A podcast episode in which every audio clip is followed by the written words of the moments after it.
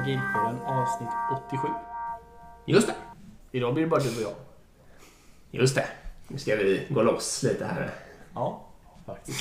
Det är skönt och det är skönt. Vi har kört ganska mycket gäster nu också, för det är väldigt, det är väldigt lärorikt att få in ja, det perspektiv. Och sen är det ju väldigt, väldigt många olika ämnen som inte vi kan liksom. Ja.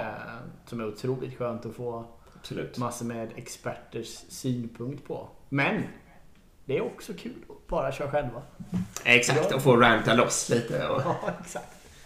Inte behöva vara så jävla trevlig och sånt. Du, ja, vi ska faktiskt ja. börja med ett stort, stort tacktal till Informator. Ja. Det är ju tyvärr då så att covid drabbar ju väldigt, väldigt många företag.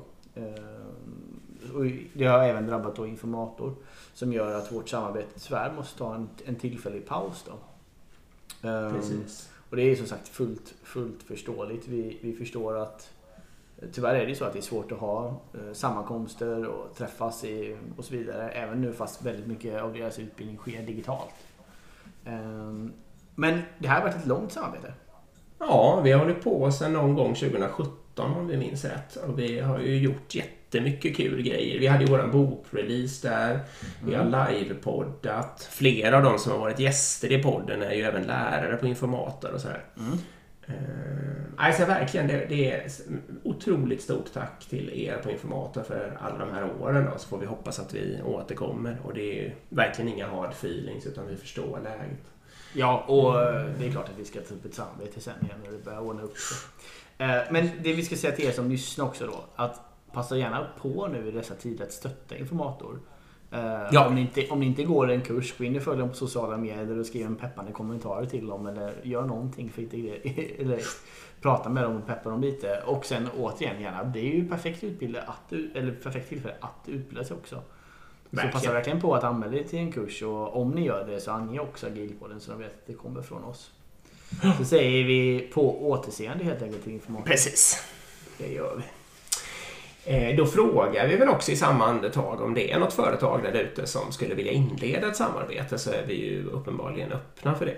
Mm, absolut, och då vi ska säga att vår målgrupp är ju då en, alla, smarta, alla smarta människor i Sverige ungefär. Som, jobbar som, har, hu- som har humor.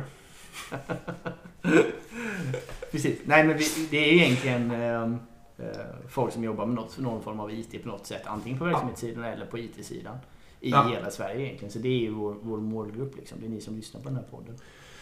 En hel del chefer, mycket agilcoacher, en ja, hel del utvecklare. utvecklare. Exakt. Mm.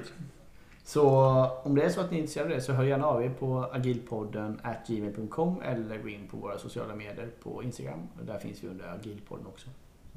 Exakt. Okej. Okay. Du, idag blir det lite blandning av allt möjligt gotteri här. Ja. Vi har fått in en del lyssnarfrågor vi ska försöka bita av. Ja. Men initialt så har jag en liten intressant tanke eller spaning här på eh, faktiskt Svenska Jägareförbundet. eh, av någon anledning så... Blir man lite nyfiken. Ja, ja, exakt. Av någon anledning så, så kom det upp på LinkedIn liksom så här att ja, det finns jobb på Svenska eh, Jägareförbundet. Jag har ingen relation överhuvudtaget till att jaga eller skjuta eller någonting. Utan, nej. Men jag, jag bara tänkte... Jag spännande liksom, för det är ändå någon form av förening då kanske som inte enbart har ett stort vinstintresse så här, utan... Nej, det är nog en intresseförening ja, som inte har så mycket vinstintresse. Ja. Antagligen är det så, och det, och det finns ju en del sådana då, och då kommer jag tänka på det liksom lite att ja, spännande att se om deras jobbannonser på något sätt skiljer sig mot vanliga ja. företagsannonser liksom. Så då gjorde jag en liten enklare research, en liten undersökning på detta. Aha, spännande. Ja, så jag gick in på diverse sådana här sidor och tittade. Och det som är intressant då är att det skiljer helt fundamentalt mot för, hur företags jobbannonser ser ut. Um, Gud vad spännande. Och åt vilket håll då så att säga? Ja, exakt. Är det mer, jord, mer jordnära och verklighets... Alltså närmare någon form av verklig verklighet? Ja, precis, det är det lite. Alltså det är, det är ju inte alls det här. För det första så är det inte alls det här liksom kravlistan. Det här, du ska ha tio år, ersättning, du ska ha det här, det här. Utan det som är intressant med de här nu, nu generaliserar jag. Jag har ja, min, undersökning, min undersökning är... Det gör vi alltid den här podden. Exakt. Jag ska säga det bara, min, min undersökning är inte vetenskapligt eh, bevisad. Jag har liksom inte tillräckligt stort underlag för mig. Det här, jag drar bara lite sköna slutsatser på att se att ja. den fem minuters googling jag gjorde. Klart du ska. Eh, nej men, eh, jag kan läsa eh, den jobben som jag såg. Ja, gör det. Här. Då var det som lärare då på, på Jägareförbundet. Och då säger de som, i rollen som lärare så är du normgivare i Svenska Jägareförbundet i enlighet med vår värdegrund. Det ställer krav på för dig att vara en förebild i ord och handling för de policy, regler och riktlinjer och beslut som gäller inom Svenska Jägareförbundet. Mm. Det är så de inleder. Så det, det jag märker, det är min själva poäng här är att det är en väldigt stor kulturkoppling. De försöker... Jag tänkte också säga det, att det kopplar till den kulturen, den organisationskulturen som de vill ha liksom, kring sitt intresse. Exakt. Och det är ju rätt intressant, är det inte det? För då är det jo. lite så att de söker inte personer med mest kompetens inom området. De säger liksom inte att vi söker dig lärare som har varit på femton andra föreningar och eller som jobbar som lärare dagligdags eller som, du vet, har de fetaste utbildningarna kanske inom läraryrket och så vidare. Utan istället säger de att vi söker dig som, som känner att du rimmar med vår kultur och våra värderingar och vi vill att du ska ja. vara en spridare och givare av de värderingarna vidare in till andra personer. Ja. Och lite din, den underliggande halvhypotesen som jag tycker mig kunna lukta här är ju att det kanske skulle vara smart även för andra organisationer som har ett vinstintresse att bete sig likartat. Det, det, det skulle vara ganska intressant att se en liksom annons från H och M på att liksom inte bara du ska ha varit förvaltningsledare i femton år och du ska ha de här grejerna och liksom så här bla bla bla och vi har lönevillkor som är bra och du kan få checka gratis lunch och träna på ett gym liksom. Utan, Utan mer att du brinner för kläder eller för hållbarhet eller någonting sånt. Exakt, och, det här är våra, och vi vill att det, det här är våra kulturvärden och de vill vi att du ska känna att du också liksom verkligen brinner för och drivs för och så vidare. Mm. Sen så säger just den här jobbannonsen var typ tre meningar till och sen var det ju slut. Sen var det ju precis ring, ring mig som ja. chef liksom, om du vill veta mer.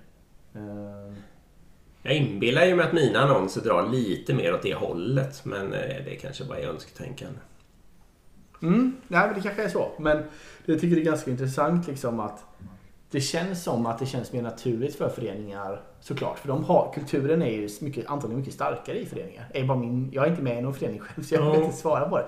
Men det känns liksom i en båtförening då, då finns det så här att okej, okay, för oss är de här grejerna viktiga liksom, med respekt och man gör vissa saker och det finns en viss kultur liksom.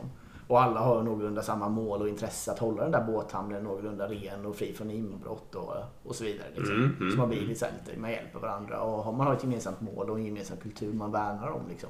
Mm. Och om man då söker mm. en ny person till den föreningen då, då är man mån om att det är viktigare liksom, än att personen är superduktig på att köra båt. Att den personen mm.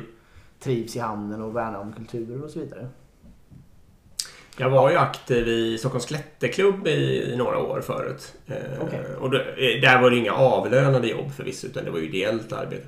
Men det stämmer ju väldigt mycket att det finns en kultur och att det kretsar mycket kring att arbeta. Alltså många saker som vi gjorde var ju kulturdrivna. Det var ju ofta aktiviteter vi gjorde. Men man kan säga att det som alltid enade människor var ju förstås en gemensam syn på vad klättring är och hur det bör mm. bedrivas och sånt där. Liksom. Så var det. Just det. Och så är det väl fortfarande. Jag klättrar inte så mycket nu, men det är nog fortfarande så inom klättercommunityt liksom. Jo, men jag tror det blir så. Och precis som vi säger då, översättningen skulle ju vara då att företagen istället skriver ut om sin kultur och att man söker. För jag, mm. jag tror det handlar mycket om det. Att hittar man rätt person som har rätt inställning och så vidare, då, då är jag inte kompetent. Det har vi sett hundra gånger att det spelar ingen roll hur många års erfarenhet du har av till exempel programmering när det gäller leveranser. För blir du en teammedlem och lyfter teamet istället och bidrar till kulturen och så vidare, så kommer du leverera mycket mer än, än, än en person som, som kanske har erfarenheten. Nej, men så är det. Tror du att det är alltså på ett företag som Apple eller något sånt där att det drar lite mer åt det här organisationshållet? Att, alltså att de rekryterar mer på kultur menar du? Mm. Jag tror, jag tror det är lite så med de här eh, största företagen att de behöver inte välja. De kan ta båda två. Ja, det är sant. Så, så de, de tar väldigt, väldigt tekniskt duktiga personer som klarar alg- svåra algoritmiska problem och liksom, ja, de har sådana och. tester för alla. Och dessutom passar mm. kulturellt, exakt. Eh, ja, det är väl så kanske. Så jag tror de, till exempel Google vet jag ju både algoritmiska tester för alla roller, liksom logiskt algoritmiskt tänkande, och även mm. kultur, kulturtester för alla roller. Eller personlighetstester, mer eller mindre. Mm. Det var en kul spaning. Ja, jag, jag, jag menar om man skulle sticka ut i Sverige med att rekrytera till ett någorlunda traditionellt bolag liksom, då skulle jag ju ge mig på att testa och göra mer en sån typ av annons och se vad det skulle driva för kandidater. Mm. En tanke du hade var mer kring, vi la upp en bild på Instagram, eller hur? Det började eh, ja, vi kan ta det därifrån. Det kanske är det som fick mig att börja. Och den bilden går ju till ungefär så här. Vem var det som drev digitaliseringen på ditt företag? Var mm. det ett C E O? Eller var det två C T O? Eller var det tre covid nitton? Mm, exakt. Eh, och då tesen där är ju lite, som gömmer sig, det är ju liksom lite att eh, covid nitton har gjort mer för digitaliseringen än vad många människor och även kanske många teknikframsteg och annat har lyckats på väldigt många år. Liksom. Mm.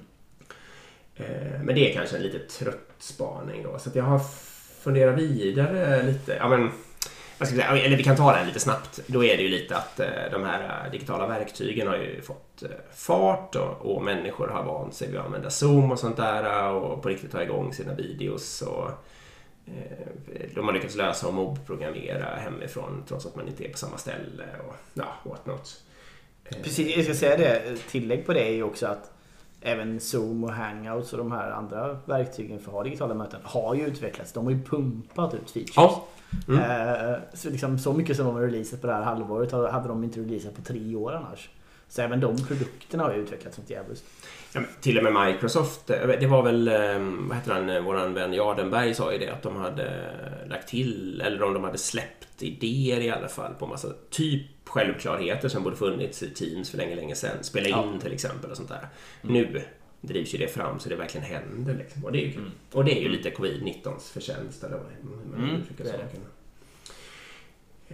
Men det jag började fundera lite mer på, det är att jag, det liksom förändrar lite eh, samarbete, det förändrar till och med maktdynamik och sådana där saker, men jag tycker också lite att det förändrar synen på människor och, alltså i många traditionella organisationer eh, så hade det nog hetat förut att det går inte att jobba hemma i någon större omfattning mm. eh, och man kan ha det på undantag.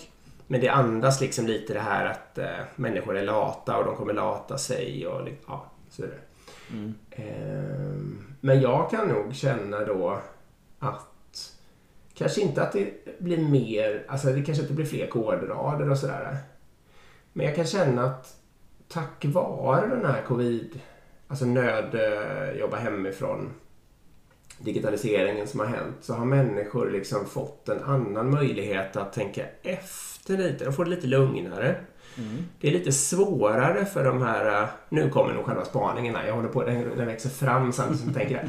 Men de här människorna som gärna hittar på mycket dumt skit, eh, alltså mycket så här strategier och planer och ska trycka ut massa jox, de är inte så himla digitalt slängda utan de är liksom konservativa även i sin, alltså i sina arbetsformer. Så de förmår ju inte riktigt, de kommer inte åt de folk ut. längre. De når inte ut när de kan inte störa lika effektivt så att säga.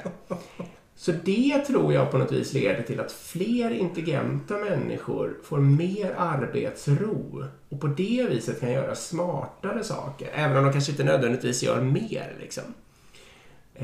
Alltså det blir lite fler funktioner, det blir lite gir av det hela liksom. men, mm. men det kanske blir mer renodlat och mer liksom fokuserat och smart och lugnt och sådär. Ja, alltså, okay. mm. det, det är Vad tror du? Ja, jag tror det är lite både och. Jag har märkt också liksom att jag tror produktiviteten nödvändigtvis inte går ner, men samtidigt så tror jag att det är risk att man producerar för mycket, alltså det är lite andra sidan myntet på det du säger. Mm. Att i och med att det är svårt att dra in ett team eller en ledningsgrupp eller vilka det nu är, kollegor i ett rum och workshoppa en halv dag och komma fram till en riktigt smart lösning istället för att bara bygga något från början. Det blir ju mycket svårare digitalt. Ah, okej. Okay. Du ser att man chans, alltså att man jobbar mer på det, på den, det enda man visste liksom istället Exakt. för att ta input. Okay. Mm. Lite så. Jag, jag kan se lite sådana tendenser. Um, att det finns risk för att just de här, jag, för jag tycker att De mesta grejerna funkar ju väldigt bra digitalt. Men just de här längre workshopsen tycker jag verkligen är helt värdelöst. Alltså allt, ja. alla möten över två timmar egentligen är helt, blir väldigt, väldigt jobbiga, tunga. I alla fall det är, tycker jag liksom. Um, oh. och, och då, det i alla fall. Ja, det blir de. Och, um, så det är lite andra sidan på myntet. Men å andra sidan, om vi ska gå tillbaka till det du sa, så, så håller jag med dig om. Jag kan också tycka liksom att maktdynamiken i att kanske de personer som oftast hörs och syns mest i team inte nödvändigtvis hörs och syns mest digitalt. Liksom. Nej. Utan det, man kan vara lite mer, men det blir kanske de som är lite mer finurliga och lite mer så här under, som kanske inte syns lika mycket nödvändigtvis. De har större möjlighet att nå fram digitalt. Liksom. Det kanske beror på att man som individ är tryggare med att inte vistas i en kontext för massor med människor. Eller bara att uttrycksytorna liksom möjliggör att det är lättare att nå fram via Teams eller Slack eller vad man nu använder för att kommunicera. Ja, för att min hypotes här är nog lite, nu vet jag inte, nu riskerar jag kommer förolämpa på halva världen här, men det brukar vi gilla ju. Nej, men det är nog lite så här att, men, alltså precis, för, vad ska man säga, progressiva eller moderna människor som är så till sin läggning, de får ofta då ett digitalt övertag. Det här är en liten personlighetsfråga också i och för sig. Mm. Men man kan säga att, men, men om vi börjar med det, mera det här med modernitetsaspekten, då får de ett litet övertag i om att de är, behärskar de moderna verktygen, de digitala verktygen bättre. Eh, och helt plötsligt så kan de höras och få större tonvikt i möten. Ja, det var ungefär det du sa också. Mm. Men sen tror jag att det är en personlighetsfråga också, för det har jag märkt. Jag tror du till exempel lider lite av det här. Du hade gärna träffat människor liksom. Mm, jag lider mycket till och med. Exakt, eller till och med mycket. Jag, jag träffar ju fortfarande en del människor. Jag är ju fortfarande på kontoret en del och sådär. Och det räcker liksom verkligen för mig. Och sen har jag märkt att det här, alltså jag är och har otroligt lätt för att bara, om jag vill fråga en liten, liten skitfråga, så bara videosamtalar jag upp precis vem som helst hela tiden. Det, kommer, det är liksom helt naturligt för mig på något sätt att göra det. Eh, Medan andra då, som jag förstår när jag pratar med dem, så då, de, känner sig, de sitter hemma och känner sig handfallna. Och så ska de, om de ska göra, och så ska de fråga något, då kanske de sätter sig och skriver ett mejl som är liksom sju centimeter långt eller tio centimeter långt eller något sånt där.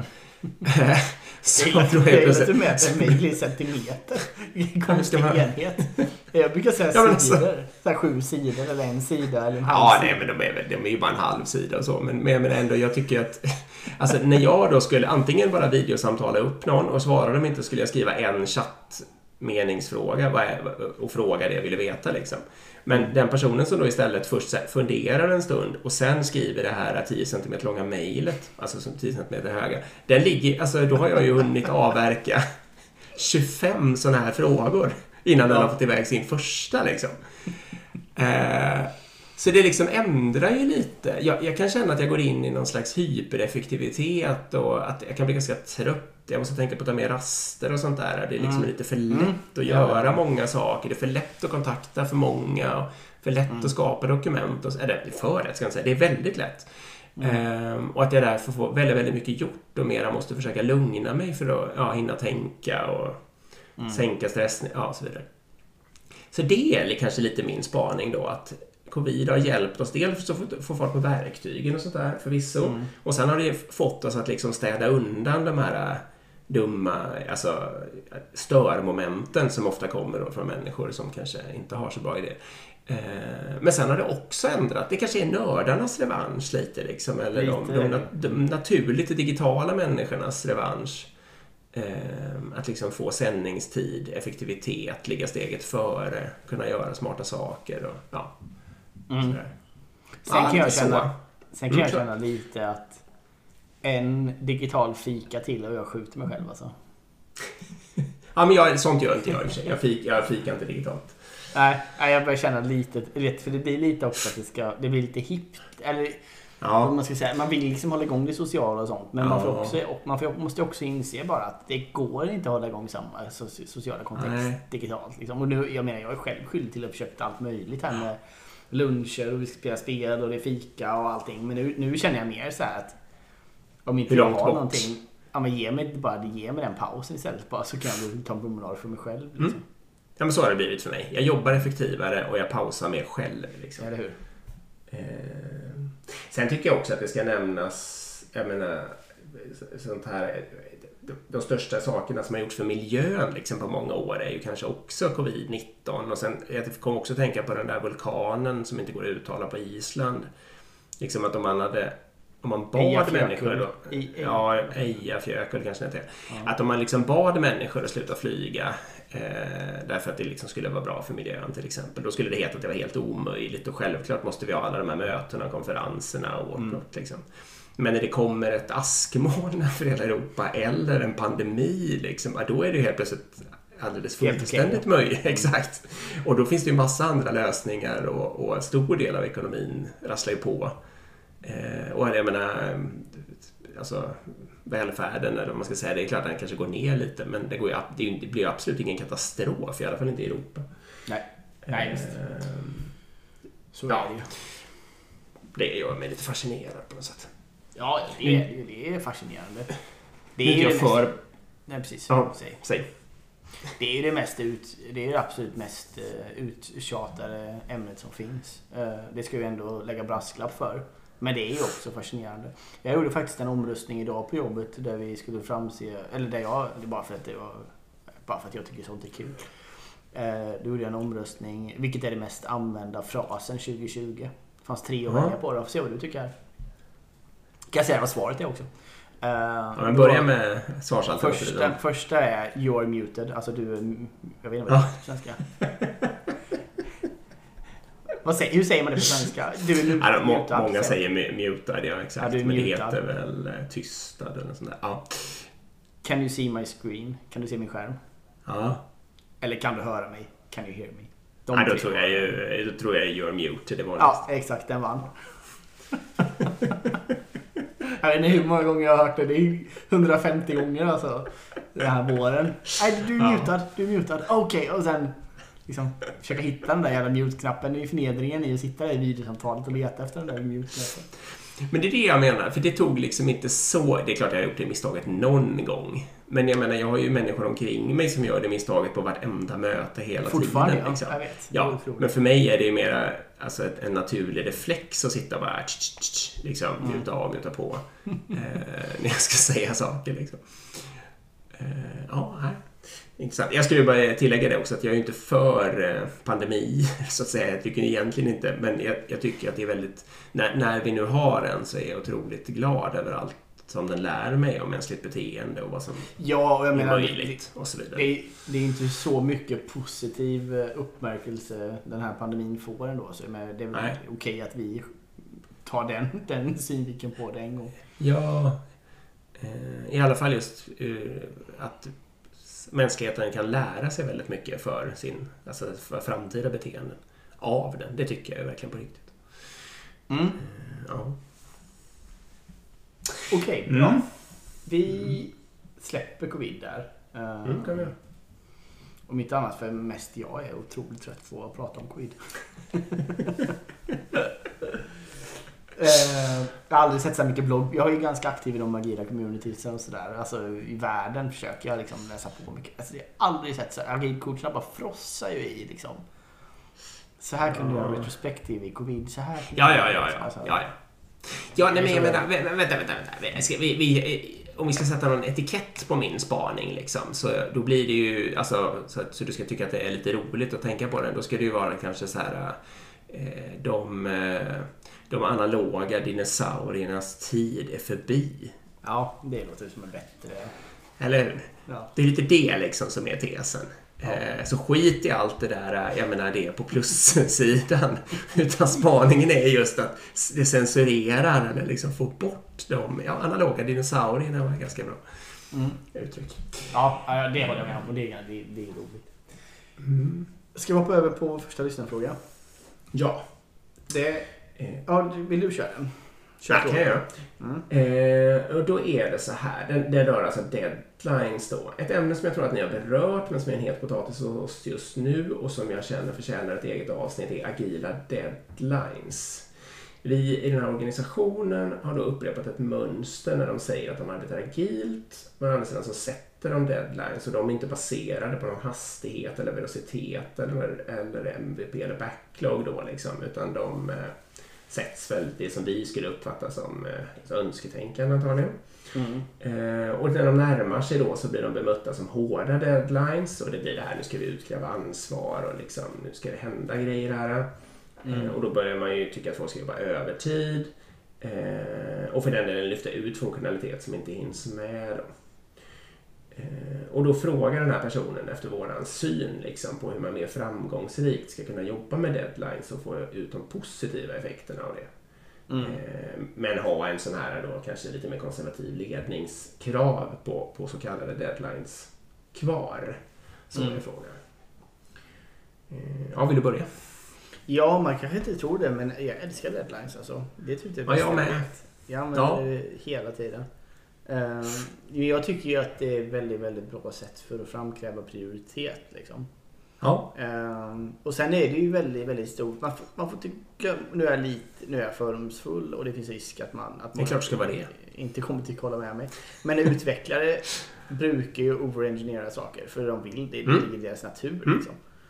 Mm. Uh, det är kul att lösa det här tekniskt. Men tänk på alla de här små fallen och alla de här testfallen. Ja. Och, och, och, och, och sen helt plötsligt så sitter man på en alldeles komplex lösning utan att man har ja, men de, den, liksom. De beter sig som jag gör när jag tvättar bilen liksom. Den blir onödigt ren. Ja. Precis. Mm. Och det, det, då gäller, därför tycker jag om det här mindsetet. Men det är klart, jag ska säga det också, det kräver ju rätt kultur liksom. Och det kräver ju mm. att man vet, att man har trust och vet vem man är. För mm. om jag kommer och säger liksom att nej, nu ska vi lansera den här produkten om två veckor. Uh, jag tycker vi ska sätta det, det, det liksom. Det, jag tycker det, nu måste det räcka, nu måste vi få ut det här. Vi måste få feedback på mm. de här grejerna nu innan vi kan fortsätta utveckla den här liksom. Så nu gäller det bara att paketera det här så bra som möjligt. För om två veckor ska det releasas. Självklart kan man ju lyssna in med teamet och alla som jobbar med det. Är det helt fullständigt orimligt? Går det att göra liksom och så vidare. Men ändå att försöka komma överens där om att om är runt två veckor plus minus några veckor kanske då beroende på vad teamet tycker. Då sätter vi liksom ett release-datum. Mm.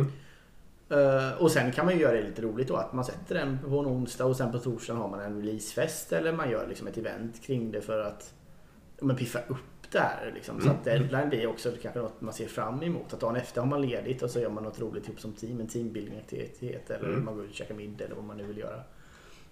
Uh, just, för det, det brukar då, om man har då två, tre veckor kvar om vi säger. Då kommer det ju första, första blir så här, okej okay, vad är det vi måste ha gjort då fram till svenska och klart liksom. Mm. Och då blir det ju rätt dialoger. Sen är, jag tror det viktiga i den här frågan är ju att det, man får ju inte låsa tid och funktionalitet. För då blir det ju vattenfall liksom. Nej.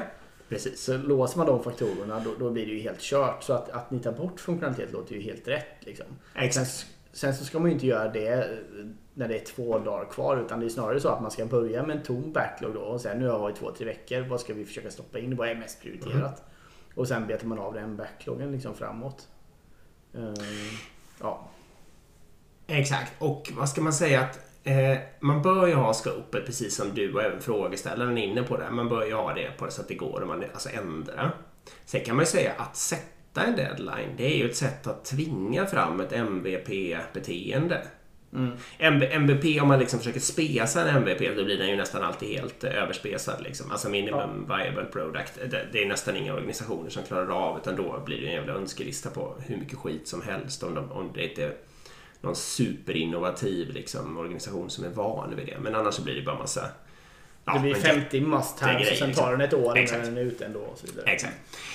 Eh, men, men om man sätter en deadline som på något vis är baserad på någonting lite realistiskt, vi kan komma in på det också, eh, men som ändå liksom är, är mager liksom. Alltså, det finns inte utrymme att göra hur mycket grejer som helst. Då kommer man ju på rikt, precis som du sa i början, då kommer man ju på riktigt att tvingas in i en äkta prioritering och på riktigt mm. ta ställning till vad man tycker är viktigt och så vidare. Eh, jag ska säga också att jag tycker att när man, om man ska sätta en deadline, då bör man ju, det här är egentligen en Ola Berg-spaning tror jag, men då bör man ju på något vis jämföra med något som man har lyckats med förut. Man ska ju inte börja med det här att bryta ner eller liksom spesa eller göra M V P eller gissa timmar och sånt där. Utan man ska ju mer tänka att förra gången vi försökte få ut en grej som var ungefär lika komplex, ja, då behövde vi ändå sex veckor liksom. Då ska vi nog ta det den här gången också, så är det liksom realistiskt. Mm. Eh, eller vad det nu är då. Precis, men det viktiga är också att det är team commitment kring den här deadlinen. Så mm. om, vi, om vi bestämmer nu att den ska vara om tre veckor, då måste ju alla i teamet göra en tumme upp på att ja, om tre veckor kör vi det där. Det får ja. inte bara komma som ett datum till teamet och sen har Nej. de noll att säga till om. Det är där felet antagligen sker i den här frågan, utan det måste ju vara en team commitment. Och sen tycker jag, jag menar, alla de här verktygen sen för att lösa det här, det måste också vara team commitment. Så jag menar, det kan vara så, det skulle kunna vara så, nu är inte det här någonting jag brukar förespråka, men, men det skulle kunna vara så att det är två dagar kvar och vi har tre grejer som behöver mm. gjorda. Ja, om teamet då kommer överens om att ja, men vi jobbar övertid i två dagar och så är vi lediga på fredag istället. Mm. Och de som kan committa till det och de som inte kan är det helt okej okay, så får de jobba på fredag istället. Så kan det övertid absolut vara en lösning för att chippa in någonting för att få ut någonting liksom. Men det ska återigen vara ett team commitment och en team. Det gäller ju liksom att teamet får välja bland de här verktygen för hur ska vi lösa att, att klara den här releasen. Verkligen. Um, sen måste man då, det man kan göra som beställare eller chef eller vad man nu är som bestämmer liksom så. Det är ju mer då att, som du säger, att sätta att ja, men det är inte okej att sätta en deadline som är åtta månader från det här. För då bygger vi inte någonting som är tillräckligt litet. Jag vill ha någonting om, om en månad. Annars ja. gör vi fel. Annars produktutvecklar vi det här på en fel håll. Liksom. Mm. Ja, jag tyckte ditt startargument där eh, var bra.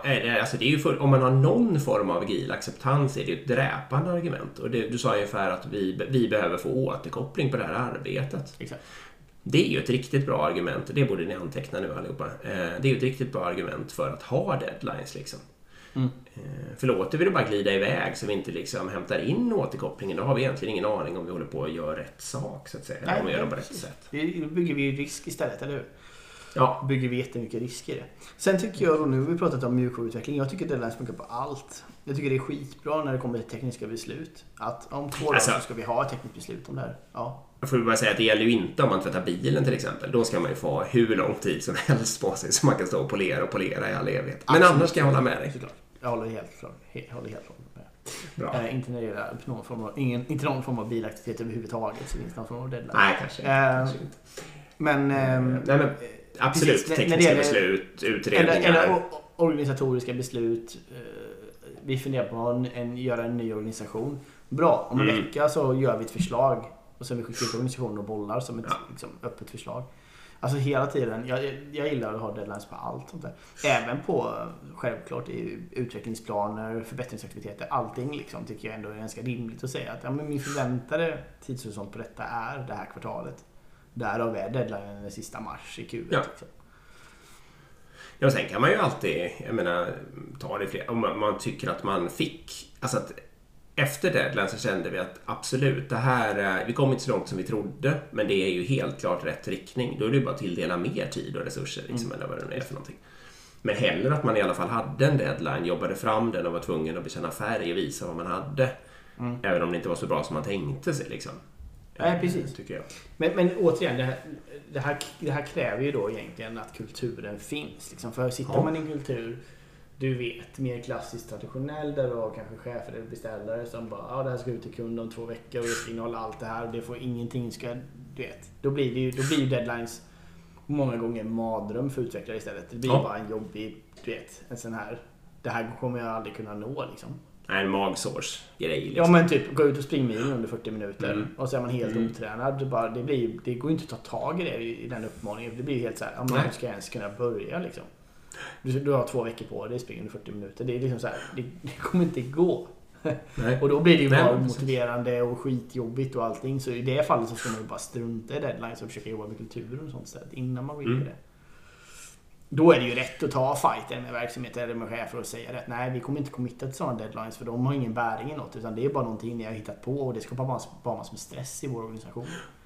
Och den stressen mm. är inte vi förmedlar, så därför säger vi stopp. Liksom. Det är också en, mm. absolut en, en, en bra väg fram. Precis, för att få liksom, för dialogen på rätt saker och så vidare. Mm. Då hoppar vi över till nästa lyssnarfråga som jag tar då. Vi pratade om performance management, jag vet inte vilket avsnitt, men det var nog ganska nyligen. Det är egentligen en term vi inte tar i... i Nej, jag kände också.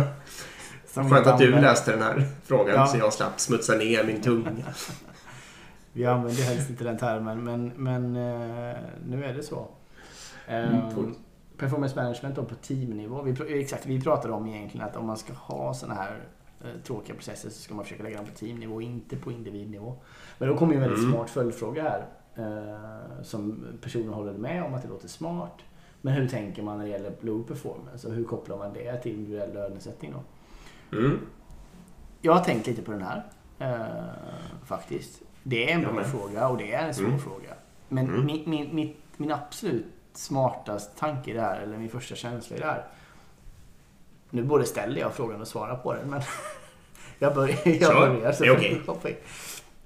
Det är att man får inte ha prestation kopplat till lönesättning. Alltså om man har en person som är lågpresterande, då får inte den personen veta det på sitt lönesamtal. Då har man gjort fel liksom. Mm, det stämmer ju. Den personen måste veta långt, långt innan sitt lönesamtal att den personen underpresterar. Och då kommer mm. lönesamtalet i sig inte vara några problem. Nej. Ehm, men... Och då således så behöver man inte koppla performance management till just underpresterare så att säga. Nej, men kan man inte... Ja, nu gissar jag lite, men jag tänker att personen som har frågat det här kanske undrar lite vem ska berätta för den här lågpresteraren att den lågpresterar? Mm. Mm. Absolut. Ja, men, men vi förespråkar ju inte en chefsorganisation här. Så det här tycker jag absolut ligger på... Ja, du tycker det, att det är det, ja, absolut. I, i ja. Liksom någon, någon form av grundsvar så är det absolut chefens ansvar att... Jag menar, chefen har mest rolig one on one på sina medarbetare och borde plocka upp ganska fort att det är något som inte funkar med den här personen då, som inte levererar eller som skapar dålig kultur eller vad det nu är liksom.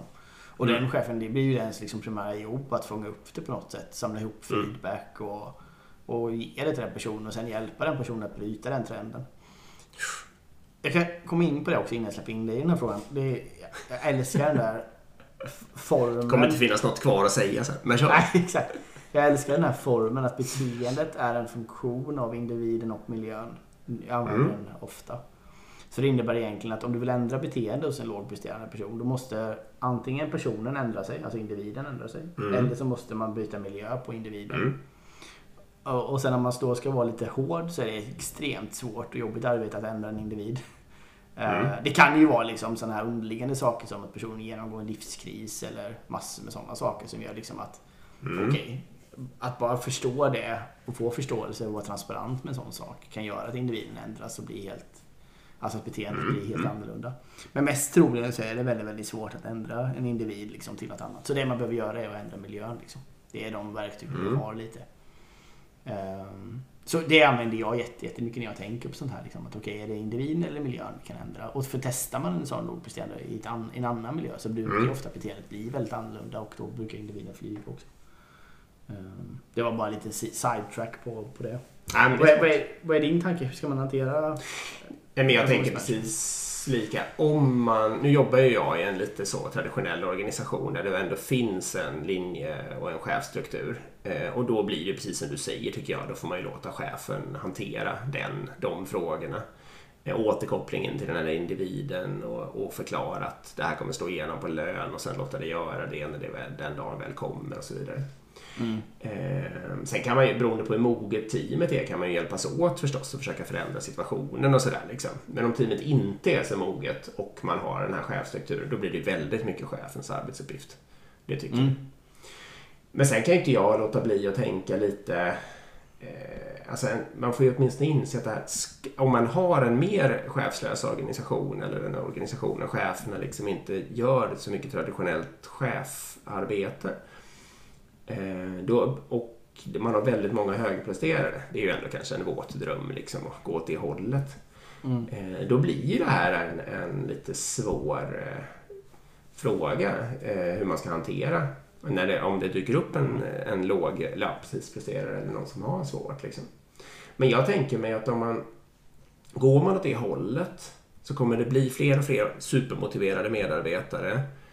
Uh, och det liksom kommer bli, mognadsgraden hos teamen kommer vara ganska hög och det kommer liksom finnas massa sådana möjligheter, det kommer vara massa människor som vill ta tag och hjälpa eller liksom uh, hantera det här, och det kommer också vara färre sådana här case så att man mm. kanske, om man har någon chef eller liksom någon ägare eller någonting kvar för den här organisationen, så får det väl en ta tag, om det är något riktigt svårt sånt case så blir det i alla fall den som får ta det liksom. Mm. Men att hela miljön runt omkring kommer vara så pass solid så att det kommer vara lätt. Det är mm. nog min, det är min gissning. Precis, jag håller med. Men jag, det är en svår fråga. Hela den här performance management är en svår fråga. Mm. Eh, det är också, jag menar, ett, ett annat synsätt, lite hårdare synsätt skulle ju vara att se till att se till att flytta en sån person antingen internt eller liksom flytta personen från företaget. Mm. Men vem ser till det? Ja, det får ju också vara en chef. Mest alltså de flesta organisationer, eller nittionio komma nio procent av alla organisationer har ju fortfarande någon form av chefstruktur. Um, men um, uh, men visst, då kommer ju andra element in som kulturfrågan. Okej, här kan man bli sparkad typ som happ, och vad det är underbyggt, och mm. har man gett en person till många chanser, och har man bytt miljö till många gånger, och så vidare och så vidare. Uh, så det, det är en svår fråga, absolut. Vår hypotes där är väl att det är, om man vill ska sparka eller flytta någon som du säger då, att det är jätte, jätteviktigt att, att när det beslutet fattas, att de personerna som liksom fattar det också kan förklara för alla människor runt omkring eh, på ett trovärdigt sätt varför det behövde bli så liksom. Mm. Det som är livsfarligt för psychological safety, det är om någon bara försvinner från ena dagen till den andra och ingen riktigt förstår varför eller inte vet liksom, vad som ligger till grund. Visst. Precis, jag tror, jag går tillbaka till det jag sa lite första. Jag tror ändå att det är väldigt viktigt att frikoppla prestation och löneprocess. Alltså mm. om man har en underpresterare och så vidare, så kan man ju liksom, det är en rätt bra öppning är ju att säga att fortsätter vi den här riktningen som vi ser nu baserat på den feedbacken som jag har till dig och den feedbacken som dina medarbetare har till dig, så kommer det generera noll i löneökning. För just nu så ligger du på mm. den här liksom performance-grunden. Okej, vad, vad kan vi ta oss härifrån för att du inte ska hamna på noll liksom? Det mm. skulle kunna vara ett bra initialt samt. För då blir det jag heller inte en många människor. Ja. ja, då blir det heller inte. Det ska inte komma som. Jag tycker det, man har misslyckats som chef och ledare om lönesamtalet blir en chock. Eh, att det förstår bara, aha, varför fick jag bara så här lite? Eller varför fick jag noll? Och så förstår individen ingenting. Då har man ju liksom mm. Nej, ja, jag har ju gjort det själv i vissa lägen, så jag vet. Det, är, det låter lätt, men det är svårare. Man kan tro ja, det fram är, alla gånger. Det är nästan helt, det jag håller med, det är jag. Jag har också gjort det, det är jättesvårt. Okej, okay. mm. den här personen var, var smart, för jag ställde också en till ganska bra och svår fråga som vi kan hoppa över på. Vill du läsa den? Mm. Hur bör man lösa koordinering av alla agila team om man inte tänker safe? Det är en perfekt fråga för agilpodden. Jag borde knappt säga något om safe längre, för vi, vi, vi får så mycket... Uh, vi får så mycket påhopp. Nej, det ska jag inte säga. Uh, vi tar faktiskt till oss uh, den feedbacken vi får, helt klart. Det, nu fick jag ju också faktiskt, det har jag inte berättat, men jag fick också förmånen att via en poddlyssnare bli mer utbildad i SAFE. Uh, mm. En person som helt enkelt jobbade för den organisationen hörde av sig och utbildade mig lite. Oh. Uh, så, så det är, vi tar verkligen till oss och vi försöker lära oss. Ingen av, ingen av oss jobbar i någon form av SAFE-organisation, så vi ska ju också säga det att vi kan ju ganska lite om det. Uh, det är inte så att vi har lång, lång erfarenhet av det och så vidare. Precis, men skit i det. Uh, hur gör man om man inte ska använda sig? Alltså, jag, får jag ta min bild av Avanza? Mm. Uh, nu, nu får jag be om ursäkt till alla Avanza-lyssnare om jag fattar fel här. Men min bild av Avanza är ju att uh, de någonstans för fyra, fem år sedan tror jag drog liksom i, uh, gjorde den jobbiga omställningen. De hade alltså team som eh, liksom jobbade på, som var specialiserade på olika komponenter helt enkelt. Eh, och om man ville ha ut en feature så var man tvungen att koordinera just då liksom tre eller sju sådana här komponentteam för att liksom göra en användargrej. Liksom. Kommer du ihåg, de mätte till och med hur många beroenden varje feature hade? Det här har jag glömt bort, men det har du rätt i. Och det gick ju, det gick ju från någonting sånt där sju till en komma två eller något sånt där. Va? Exakt. Ja. Lite reservation för att jag kan, men det var den storleksordningen i alla fall. Mm, det var det. Ehm, nej, och då gjorde de ju helt enkelt, de organiserade om hela rasket i någon slags gigantisk self-selection när eh, produkt, eh, product management liksom fick göra reklam för sina respektive grejer och fick dra till sig människor. Ehm, mm. Och så höll man på liksom där tills man fick eh, någon form av feature team som liksom kunde självständigt, nästan alltid och inte riktigt alltid, men oftast göra en feature eh, oberoende av alla andra typ. Mm. Och den lilla koordineringen som sen blir kvar, den blir ju då jättelätt att lösa genom att folk bara springer och pratar med varandra. Mm. Motivationen och är eller man har, någon, man har en scrum och scrum board eller man har någon form av ja, koordinerings kan, ha, i värsta fall. Precis. Absolut. Och nu inte det då, de, hur många kan de vara? De kanske är eh, mellan ett och tvåhundra i sin techorganisation tror jag eller något sånt där. Mm, så det är ingen jätteorganisation i och för sig. Men, men ändå, eh, det har ju funkat för dem. Mm. Eh, så jag är väl lite inne på att det kanske är att det är den vägen som man bör gå. Det bör, man bör skapa så pass mycket autonomi för teamen att koordineringen blir så liten att den bara löser sig av sig själv liksom. Mm. Eh, bland smarta motiverade människor. Det är ju en, en smart idé. Så jag menar, Safe grundas ju den också, det här med att skapa värdeströmmar. Det är lite samma liksom, tankesätt. Sådär att... Det är det ju.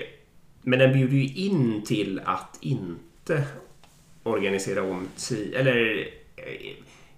Nu vet jag inte hur jag ska uttrycka det här, men om jag uttrycker mig så här att eh, i väldigt många implementationer av Safe så har det ju eh, har man istället för att eh, skapa autonomi och organisera om teamen så har man lagt på Safe som koordineringslager. Jag säger inte att Safe förespråkar det, men det blir i alla fall i praktiken ja, så därför att det känns enklare liksom. Ja. Eh. Nej, vi håller med och då blir det ju att du bara du, du har redan massor med tung koordinering i din organisation idag med projektledning, projektstyrning och så vidare. Och nu adderar du ytterligare ett lager av koordination. Det är ju också kritik mot sig. Att det, det är verkligen... Det, det, jag håller med dig om att det är nödvändigtvis inte Safes syfte, men det är Nej. Ofta utfallet.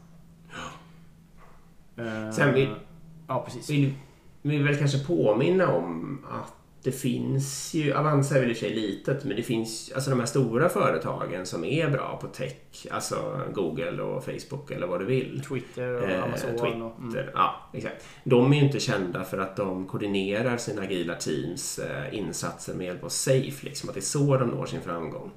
Utan, Nej, utan det, är inte ex- så att de, det är inte så att de har några stora koordineringsramverk de använder Nej. Här liksom. Och utan att vara en expert på de där företagen så föreställer jag mig just att det är någon sån kanske mer Avanza-lik lösning med hög grad av autonomi långt ut i organisationen liksom, som är svaret. Absolut, jag menar sen kommer O K R in här också. Mm. Det gjorde jag också. Gud vad jag håller på, känner jag nu när jag pratar. Det är faktiskt en lyssnare som hör av sig som skriver en bok om O K R. Mm-hmm. Som jag pratade en timme med här om dagen. Ja, otroligt spännande. Mm. Det, gav, det gav jättemycket för, för det blir från massor av olika företag och, och liksom tankar kring O K R mm. generellt. Men det kan också vara ett verktyg för att faktiskt aligna organisationen i mm. målsättning eh, utan att använda Safe liksom. eh. Ja, men O K R är ett fantastiskt sätt att skapa riktning utan att liksom döda kreativiteten. Mm. Exakt.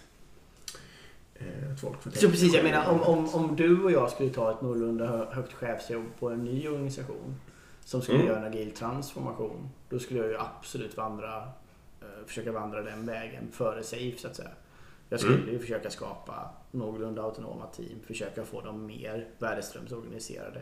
För det som hände på Avanza också var att de skapade helt enkelt ett team som heter Fondteamet liksom. Mm. Som team ansvarar, ja, exakt. Det var det vi träffade också. Det finns ett podcastavsnitt med dem. Mm. Det träffar hela teamet faktiskt. Mm.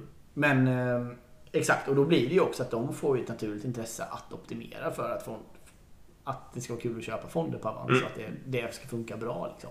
Från ax till limpa.